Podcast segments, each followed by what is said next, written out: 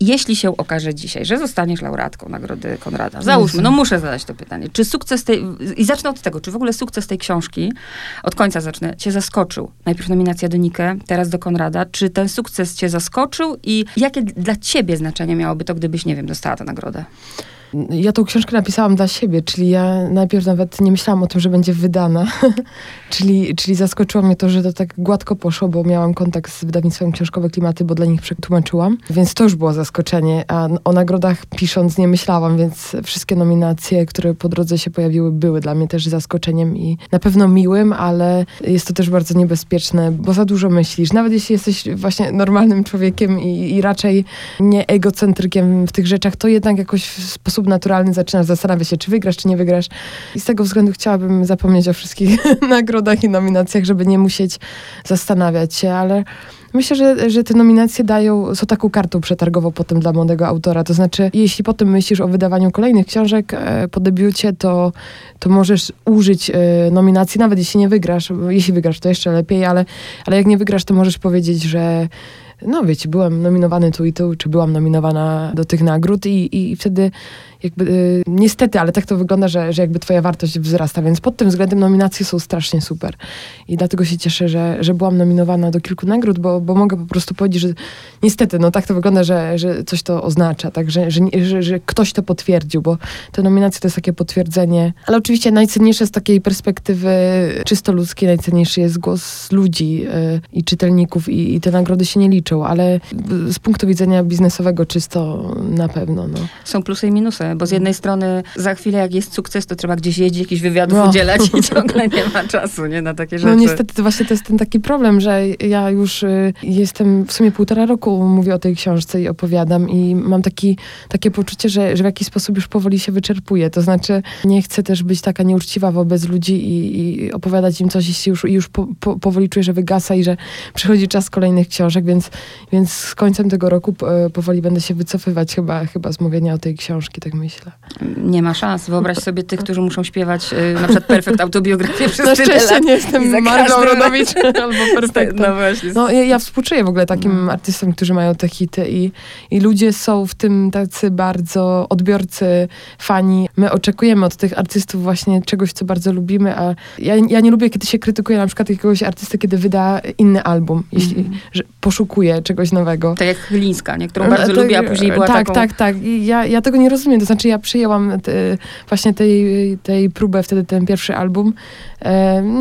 Nie podoba mi się jakoś tak bardzo, ale wcześniejsze albumy nigdy nie byłam jakąś wielką fanką, ale, ale cenię ją, więc ale, ale dlaczego nie? Po prostu ona szuka i no ale fani są tacy ortodoksyjni bardzo często, więc ale na szczęście nie jestem gwiazdą roka.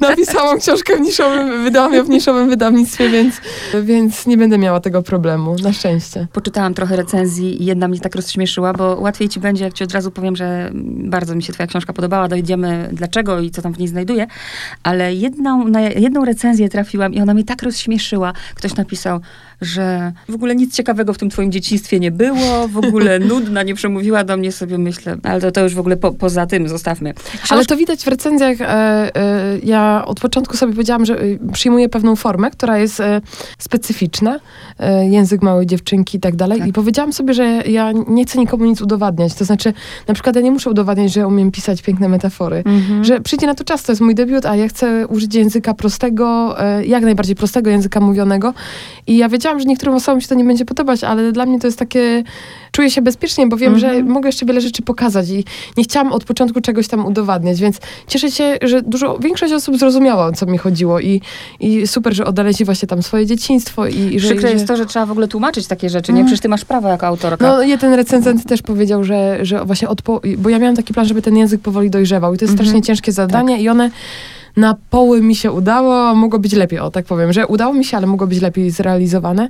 No jeden recenzent powiedział, że pierwsza połowa strasznie płytka, ale potem już lepiej. Jakby, e, e, sugerując, że e, w trakcie pisania nauczyłam tak, się tak, pisać, tak, tak. Ale, ale na szczęście większość osób jakby załapała o co chodzi. Ale na jakby nie, nie, ma sensu tłumaczyć no, się z, z Ktoś my, rozumie, ktoś nie, ktoś czuje, ktoś nie. My jeszcze do tego języka dojdziemy. Chcę zacząć od tego, że e, od tytułu, bo książka, każdy sobie inaczej też zinterpretuje. Jedni mówią, że ta książka po trochu, e, każdy znajdzie w niej siebie, bo to książka i o dorastaniu, i o pewnej jakiejś tam społeczności, i o przemijaniu. E, ja sobie nawet myślałam, że jak czytałam tę książkę, bo ja tego strumieniem świadomości na pewno nie mogę nazwać, ale pierwsze takie skojarzenie, bo mnie się to bardzo podobało. Piszesz, na przykład jest sytuacja, że piszesz o tym wujku, który gdzieś tam pijany kładzie się na tą wersalkę, a w tej wersalce tam urodziły się te kocięta i o tych kociętach. I sobie tak myślę, że tak jak pisałaś, tak jakby ci się po trochu przypominało mhm. i tak zapisywałaś. Jak ten proces wyglądał? Pisania, bo to jest bardzo ciekawe. Nie było na zasadzie olśnienie i Duch Święty i, i strumień świadomości, ale y, chciałam to napisać y, według tych zasad, y, na jakich działa pamięć. Właśnie mnie interesuje to, jak działa pamięć. I wszyscy mamy pewnie takie momenty przed zaśnięciem, kiedy właśnie nagle się uruchamia jakieś wspomnienie, zanim leci lawina dalszych wspomnień. One w jakiś taki dziwny sposób, pojawiały się tam dziwne asocjacje, nie za bardzo rozumiesz dlaczego, ale jakby podążasz za tym. I powiedziałam sobie, że właśnie, że ta książka będzie tak, czyli że ja uwolnię w mózgu ten mechanizm pamięci, który jest właśnie chaotyczny, bo, bo wersalka przywołuje mm, i kocięta, tak. które się tam urodziły i, szereg innych, a potem i już wspomnienie o innym kocie, ale tak. no po prostu strasznie dużo jakichś tam wydarzeń. Ale jest, to jest, jest tylko to pozornie chaotycznie. Tak, tak, tak, ale właśnie tak działa pamięć jakby, y, czyli ja na przykład y, z kremem Nivea, y, to będzie reklama, ale takiej marki, że, że nie muszę się martwić, jakby okej, okay, nie będę posądzona o nic, ale z kremem Nivea tak mam, że używam go jakoś tam czasami w zimie i, i zawsze jak otwieram krem Nivea, to po prostu jednoznacznie mam obraz mojej babci, bo moja babcia mm -hmm. zawsze sobie wbija do, do policzków przed wyjściem na mróz w zimie strasznie dużo kremu Nivea i jakby ten zapach od razu jest dla mnie obrazem babci, a obraz babci oznacza, że właśnie babcia przed lustrem, babcia przy maszynie e, do szycia, babcia, która gotuje i coś tam, a potem co babcia powiedziała i tak dalej historia, więc, więc e, tę książkę właśnie napisałam na, na takiej zasadzie, że, że tak, e, pamięć, która podąża swoimi ścieżkami ja, ja pozwoliłam, pozwoliłam sobie podążać za, za tą pamięcią, ale oczywiście długo myślałam przed tym, to, to właśnie jest z pozoru chaotycznym, bo, bo, bo ja długo myślałam nad koncepcją, jak ten chaos jakoś zamknąć, uporządkować, żeby to jednak było strawne. Bo to mnie fascynuje, od razu pociąga kolejne pytanie a propos pamiętania tych detali, bo to jest, to jest dla mnie fascynujące. Mhm. Jak ja czytałam twoją książkę, to nagle otwierały się u mnie te klapki, ale one same się jakoś nie otworzyły i myślę, jak ty do tego doszłaś, że ty te anegdoty, te historyjki pamiętałaś, bo rozumiem, że nie pytałaś wszystkich i nie chodziłaś ze szycikiem, nie? Nie, nie, nie. E, dużo osób mnie pytało o to, czy konsultowałam jakieś rzeczy albo yy, sprawdzałam realia. Ja yy, jestem dosyć nieutalentowaną osobą. Jest strasznie wiele rzeczy, których nie umiem. Nie mam prawa jazdy, nie umiem pływać. Jakby mogłabym zacząć wymieniać, ale, ale mam mam też jakieś e, plusy od, od tego życia e, i cechy, za które jestem wdzięczna i właśnie pamięć do nich należy. Ja mam taką pamięć absolutną i zawsze w rodzinie się z tego śmiali, ale rzeczywiście ja to wszystko brałam z głowy. To znaczy nic, absolutnie nic nie konsultowałam, o nic nie pytałam i, i wszystkie te rzeczy, obrazy i przedmioty, bo właśnie tam jest dużo takich artefaktów, ale to dlatego, że właśnie ta pamięć potrzebuje się o coś zaczepić e, i dlatego tam jest dużo takich, takich, takich przedmiotów, drobiazgów, jakichś właśnie z tego okresu, co też później mnie posądzano, jakiś klakieryzm, że, że chciałam pisać o latach 90. Nie, to nie o to chodziło, tylko po prostu no, ja wyrastałam w latach 90. Mm. Gdybym wyrastała w latach 70., to bym używała trochę innych słów i innych artefaktów, ale po prostu musiałam się zaczepiać o coś w tej pamięci. Ale mam taką pamięć i te wszystkie obrazy, które tam są, są z głowy. Chyba mam w rodzinie właśnie takich ludzi z dobrą pamięcią i oni, my sobie rzeczywiście wszyscy opowiadaliśmy dużo rzeczy. I te historie takie starsze, dotyczące moich pradziadków, czy, czy jakichś y, losów rodziny posuniętych daleko wstecz, to, to też były opowiedziane mi przez innych e, ludzi z doskonałą pamięcią i, i wszystkie już były we mnie. Czyli ja ich nie pytałam, nie robiłam wywiadów, nie nagrywałam na dyktafon. Ale e, myślałaś o nich. Najpierw myślałaś, myślałaś, tak, myślałaś, tak, a później tak, dopiero tak, siadłaś i... Tak, tak, tak, tak. A jak już siadłaś, to... Ja długo myślę, ja długo chodzę, to w sumie tak trwa. Nawet no. jest w książce, że wychodzić trzeba Wychodzić, rzeczy, tak. Nie? No i to, to no, na przykład teraz jestem w takim procesie pół pisania, pół chodzenia, bo cały czas jednak potrzebuję chodzić. I ciężko się tłumaczy ludziom, którzy chodzą do normalnej pracy, że ja pracuję y, chodząc. Okay. Ale to jest tak, że żeby zasiąść do pisania, to trzeba mieć wszystko jednak jakoś ułożone w tej głowie. Ale kompozycyjnie na przykład już wiedziałaś, jak siadłaś do pisania, to już wiedziałaś, że to mhm. właśnie będą godziny, mhm. to już miałaś poukładane i tylko siadłaś i spisywałaś już wtedy, tak? Tak, bo ja właśnie jakby oddałam się tej pamięci i taki, tak, to, to był taki, y, pod tym względem to był strumień świadomości, że postanowiłam, że okej, okay, że będę podążać, za, y, uruchomię pewne guziczki w swojej głowie i będę za nimi podążać, ale właśnie właśnie nie zasiadłam do pisania przed tym, jak nie wymyśliłam czegoś, co będzie tego y, trzymać to w ryzach, bo, no bo to, to jest zbyt chaotyczne, żeby tylko tak po prostu napisać strumień świadomości. I ja śpiewałam mm, w takich grupach śpiewaczych pieśni tradycyjne słowiańskie. Dla mnie w ogóle pieśń, właśnie ten język tej mhm. książki zresztą też jest bliski i tak.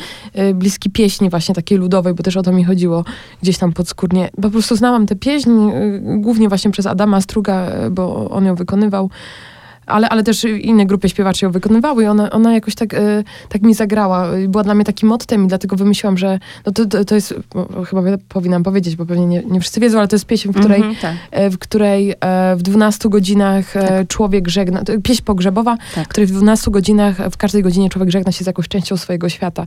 Ze zwierzętami, z przy, przyjaciele, nieprzyjaciele, rodzina. Ja postanowiłam, że to jest, to jest, to jest genialne motto jakby, bo, bo ta książka po trochu właśnie oznacza, po trochu oswajanie się ze stratą, ale po trochu mhm. też dojrzewanie, bo te rzeczy się właśnie łączą, czyli stracanie rzeczy oznacza dorastanie, dojrzewanie i, e, i ta pieśń była dla mnie takim, takim genialnym właśnie, genialną klamrą. A potem druga rzecz, która była dla mnie klamrą i to też przed e, rozpoczęciem pisania zrobiłam sobie takie, takie fiszki e, na, na ścianie swojego mieszkania sobie wypisałam wszystkie śmierci mojego życia. Mhm. To brzmi bardzo psychopatycznie, ale właśnie człowiek sobie, jak, jak sobie wypisze, to sobie uświadomi, że tego jest strasznie dużo.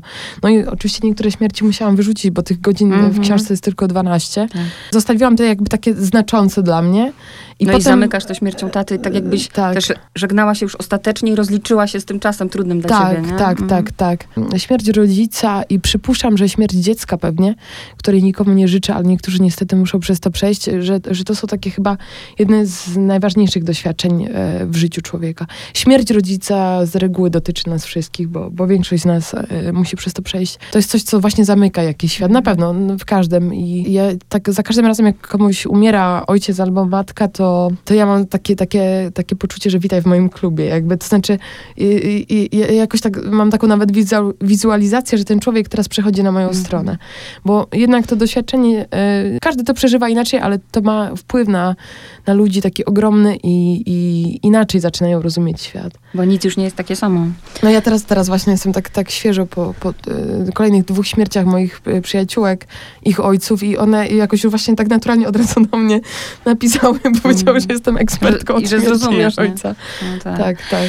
Mnie, która zaskoczyła y, rzecz taka, to powiem tak, podkreślę to jeszcze raz, bo to jest istotne. Ja się wychowywałam w latach 80. i myślę sobie, że byłam tak zaszokowana, że właściwie i też się wychowywałam na wsi.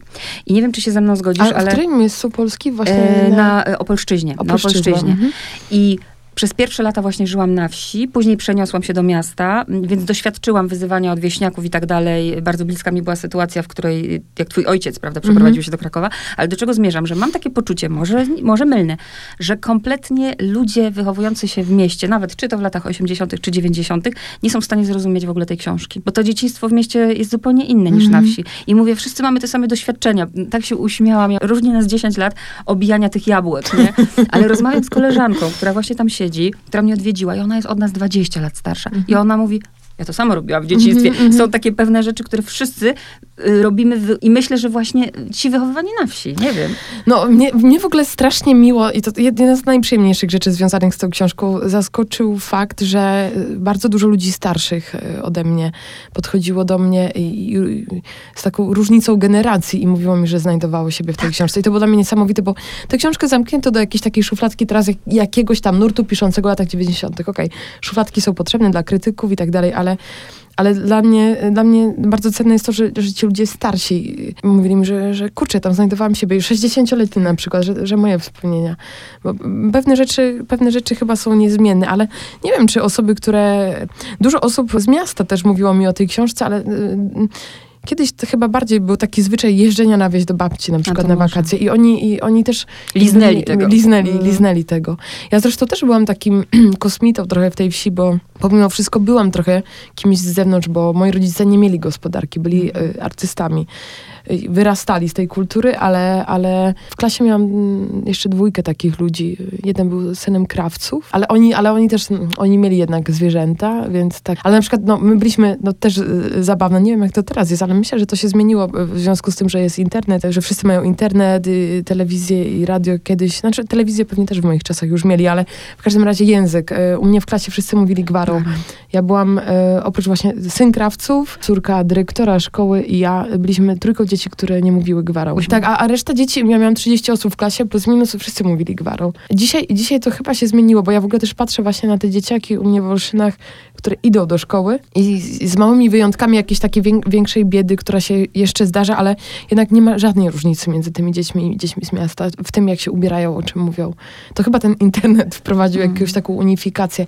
I jasne, że, że jest to super, bo w, jakiś sposób nie będą napiętnowani, tak jak my byliśmy, ale z drugiej strony coś, coś pewnie też stracili. Ale, ale na, patrzę na dzieci teraz i nie ma po prostu takiej, e, takiej różnicy między... Bo ja, ja to czułam, ja właśnie rodzice, to, to były właśnie te lata 90., kiedy, kiedy wszyscy kupowali artyści. Stasiu kupił mm. dom na wsi i, i, wszyscy, była taka, była taka fala i u nas też tak kilku artystów kupiło, kupiło dom, ale przez to, że właśnie mój ojciec też studiował na ASP w Krakowie, okazało się, że się znają, że mają wspólnych mm. znajomych, więc się od razu zaprzyjaźniliśmy. Ale ja czułam taką różnicę, jak oni przyjeżdżali.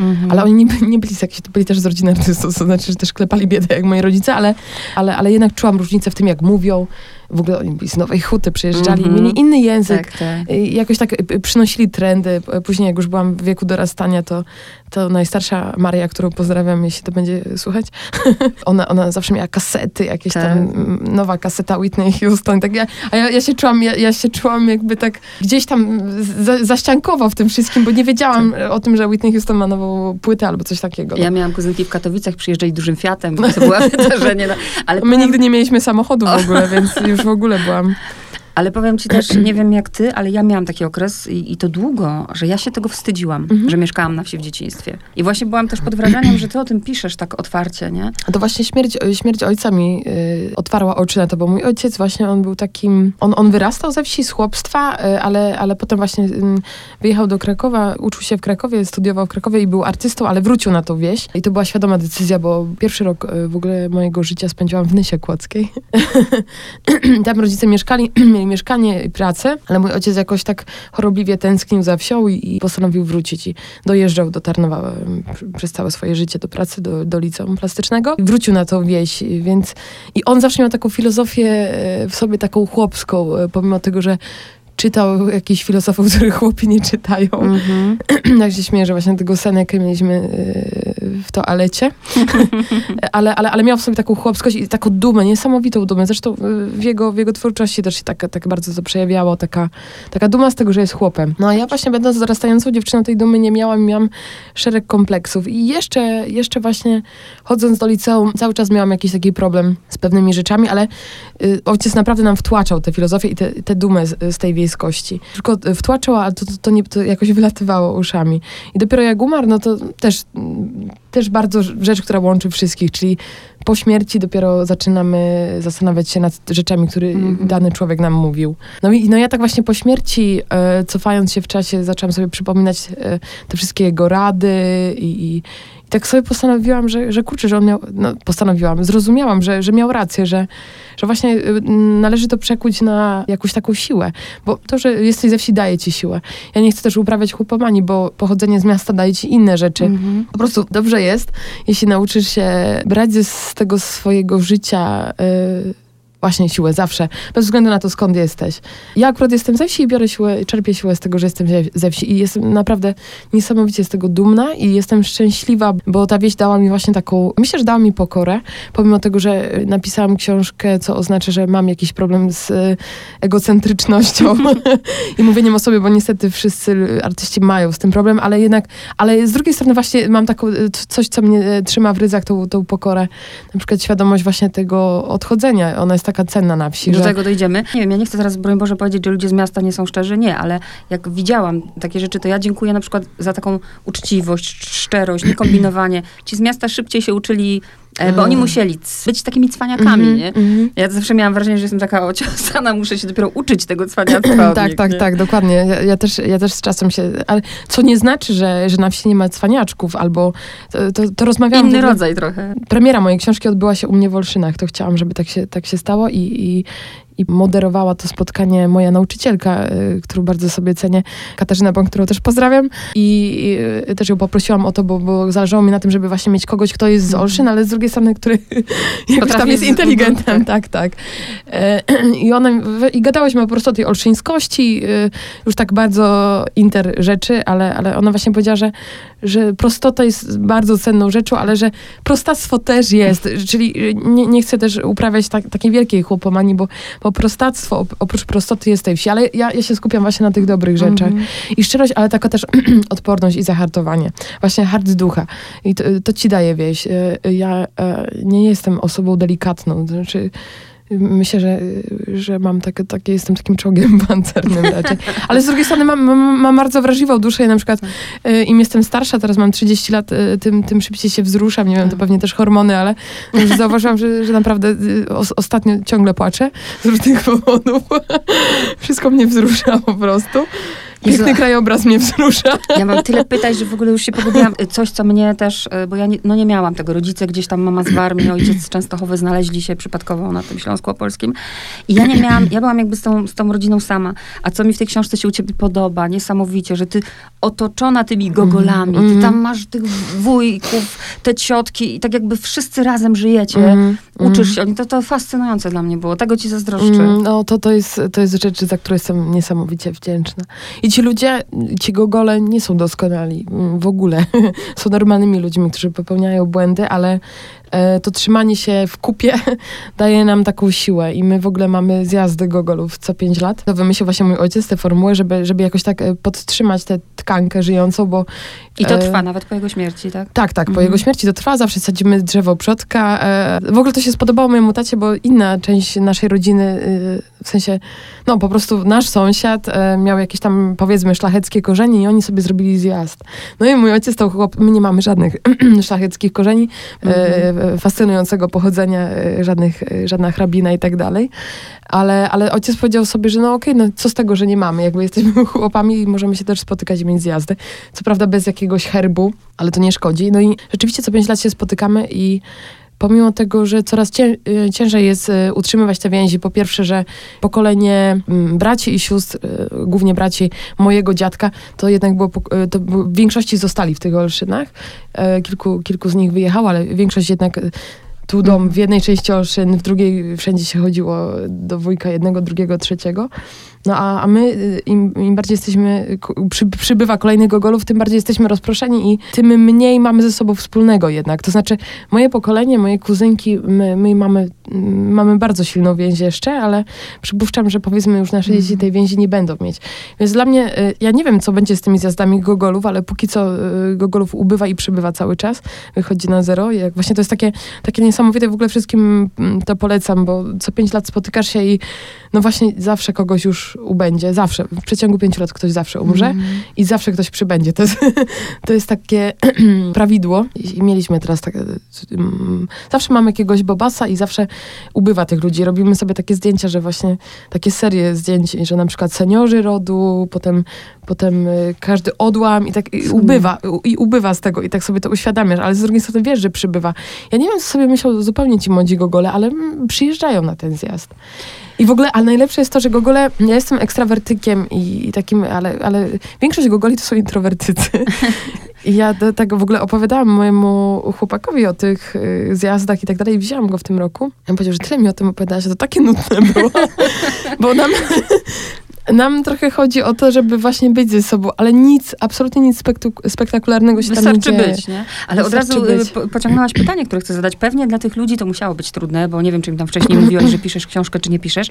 I na pewno dla jakiejś tam ciotki prostej y, musiało być trudne, że ona się znalazła w książce, ale mam takie podejrzenie, że może niektórzy mieli pretensje, że się nie znaleźli. Było tak? Właśnie dlatego y, y, jacyś krytycy też mówili, że, że za dużo tam jest postaci. Ja sobie zdaję z tego sprawę, ale ja miałam taki, taką ochotę tam dać wszystkich. Żeby było sprawiedliwie. żeby było sprawiedliwie zatrzymać. I muszę powiedzieć, że większość z nich tam jest, y, ale Nie wiem, nie wiem, czy ktoś miał pretensję, że tam nie jest. Też się trochę tego bałam, bo czasami pisałam jakichś takich niewygodnych, między słowami bardziej, nie wprost, ale jakichś takich niewygodniejszych sytuacjach. Oczywiście, o których nie chce się, żeby w rodzinach wyszły, nie? Że tak, ktoś tak. tam e. Tego się bałam i miałam pewne wątpliwości co do pewnych rzeczy, ale moja redaktorka, którą też serdecznie pozdrawiam, pani Elżbieta, dziękuję jej za wszystko, ona mi powiedziała, że, że pani Weroniko, że, że, że miłość przemawia z tej książki, że proszę się nie bać, że nikogo pani nie krzywdzi, więc, więc postanowiłam, że zostawię te rzeczy, ale nie, nie rozmawiałam z wszystkimi.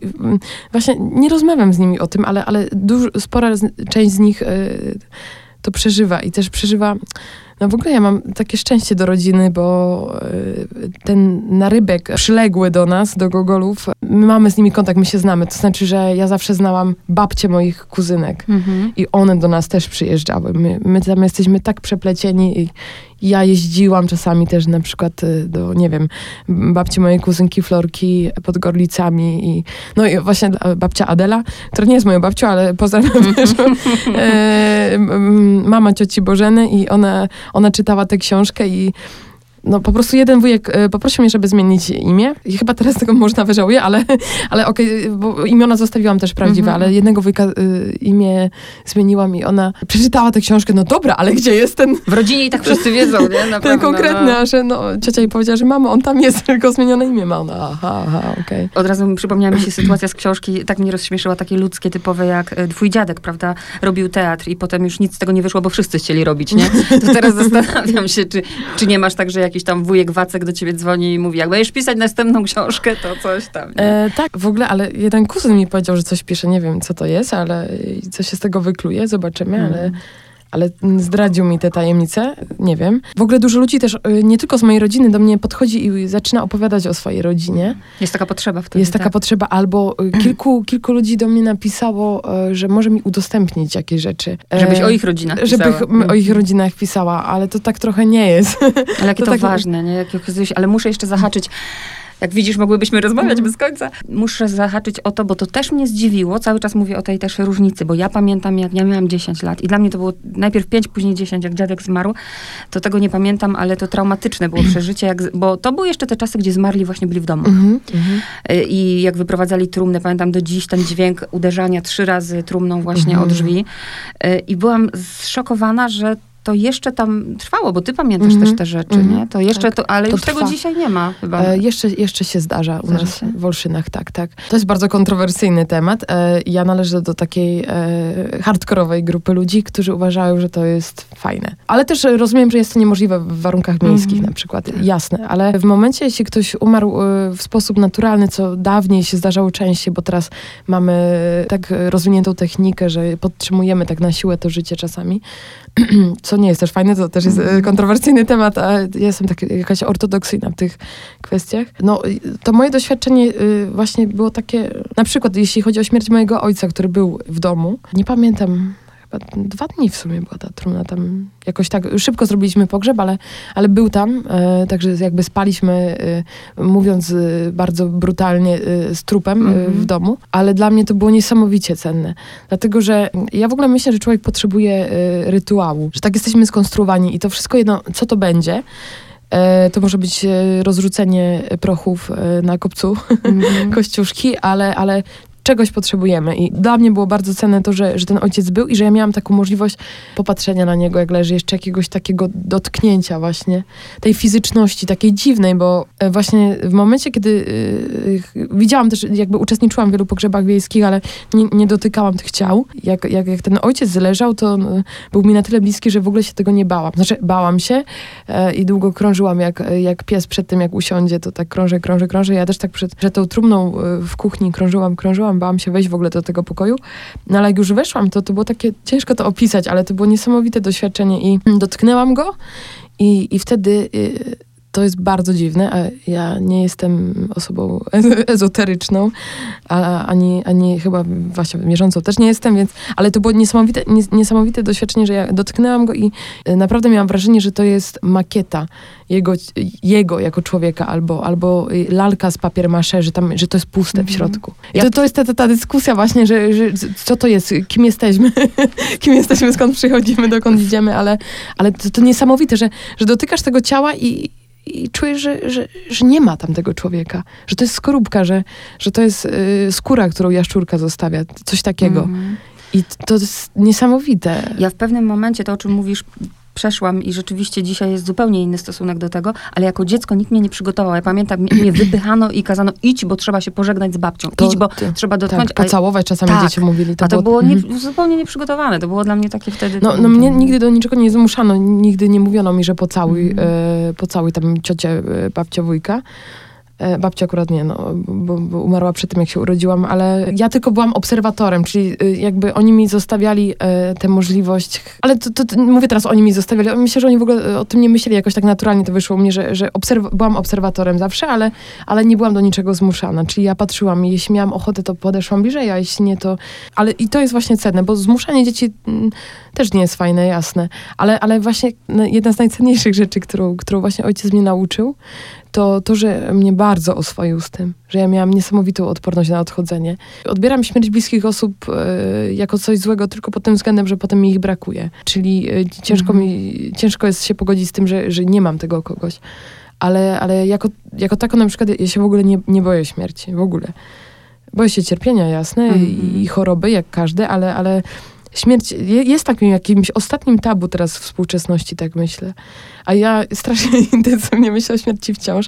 I ona do mnie wciąż wraca i w ogóle teraz też właśnie mówiłam, że mam takie doświadczenie zupełnie innego rytuału, bo umarł ojciec mojej koleżanki i, i byłam w krematorium w Bratysławie e, na pogrzebie, a krematorium w Bratysławie jest niesamowitym budynkiem wpasowanym w w krajobraz Małych Karpat. Y, świetna architektura, naprawdę byłam zszokowana, że coś takiego powstało na Słowacji. E, I tam jest tak, że, że stoisz i patrzysz w ścianę lasu, bo jest taka po prostu wielka ściana z okien.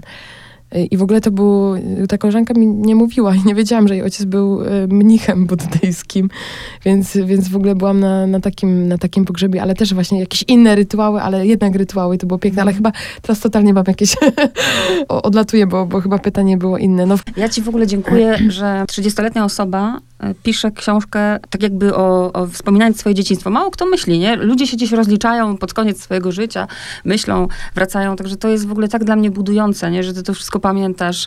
Bardzo dużo mi przypomniałaś właśnie też, dużo znalazłam Super, siebie w tej książce.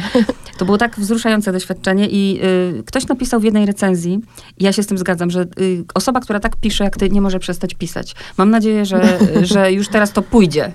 No tak, tak. Y, jestem, jestem w trakcie pisania kolejnych rzeczy. W zasadzie dwóch książek. Także. Ale będzie, muszę podpytać, czy wszystkie twoje książki, które gdzieś tam masz już w głowie, bazują na doświadczeniach, czy pójdziesz bardziej w fikcję? Ktoś powiedział, nie wiem kto, że co nie jest autobiografią, nie jest, yy, więc jednak zawsze wychod wychodzę, będę wychodzić chyba z obserwacji tego świata i ze swoich doświadczeń, ale na pewno oddalę się od tej autobiograficzności w tym sensie, że nie będę już pisać jako Weronika, nie będę pisać już o swojej rodzinie. Mm -hmm. Więc gdzieś tam popłynę dalej, ale e, na razie te rzeczy, które powstają, one zawsze wychodzą z czegoś, z jakiegoś spotkania, z jakichś konkretnych ludzi, bo, bo ja, ja potrzebuję e, tego mięsa. Mm -hmm. e, czyli nie za bardzo umiem wymyślać coś e, zupełnie z głowy. To znaczy, mogę z jedną e, chorwacką ilustratorką teraz e, książkę dla dzieci i tam, tam, na przykład, e, tam na przykład jakby wymyślam, wymyślam, ale z drugiej strony właśnie narratorem jest mały chłopiec, ale on ma dużo wspólnego z małą Weroniką, czyli z czegoś czerpie. Mm -hmm.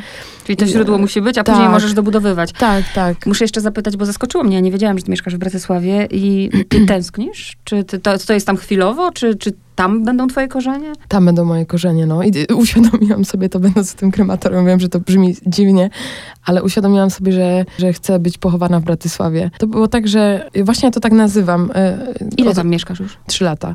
E, od, od Gombrowicza sobie to wzięłam, bo on miał tą, tą synczyznę, ojcowiznę, a ja mam córowiznę i, i mam w sobie, noszę w sobie te olszyny i moją wieś i chyba tak jak tyle, ile mam procent wody w organizmie, to tyle mam tych olszyn w sobie, ale miałam potrzebę y, zbudowania swojego świata i poszukania czegoś, nie, nie, nie korzystania y, mhm. z jakichś fundamentów, które już istnieją, tylko, tylko poszukania czegoś, szukania czegoś, y, czegoś swojego. I ja się tak zakochałam w, w Słowacji autentycznie w państwie y, i poczułam, że ta mentalność słowacka jest moją mentalnością. Trudno mi to wyjaśnić, nie wiem skąd się to bierze, ale jakby, że jakoś przynależy do tych ludzi.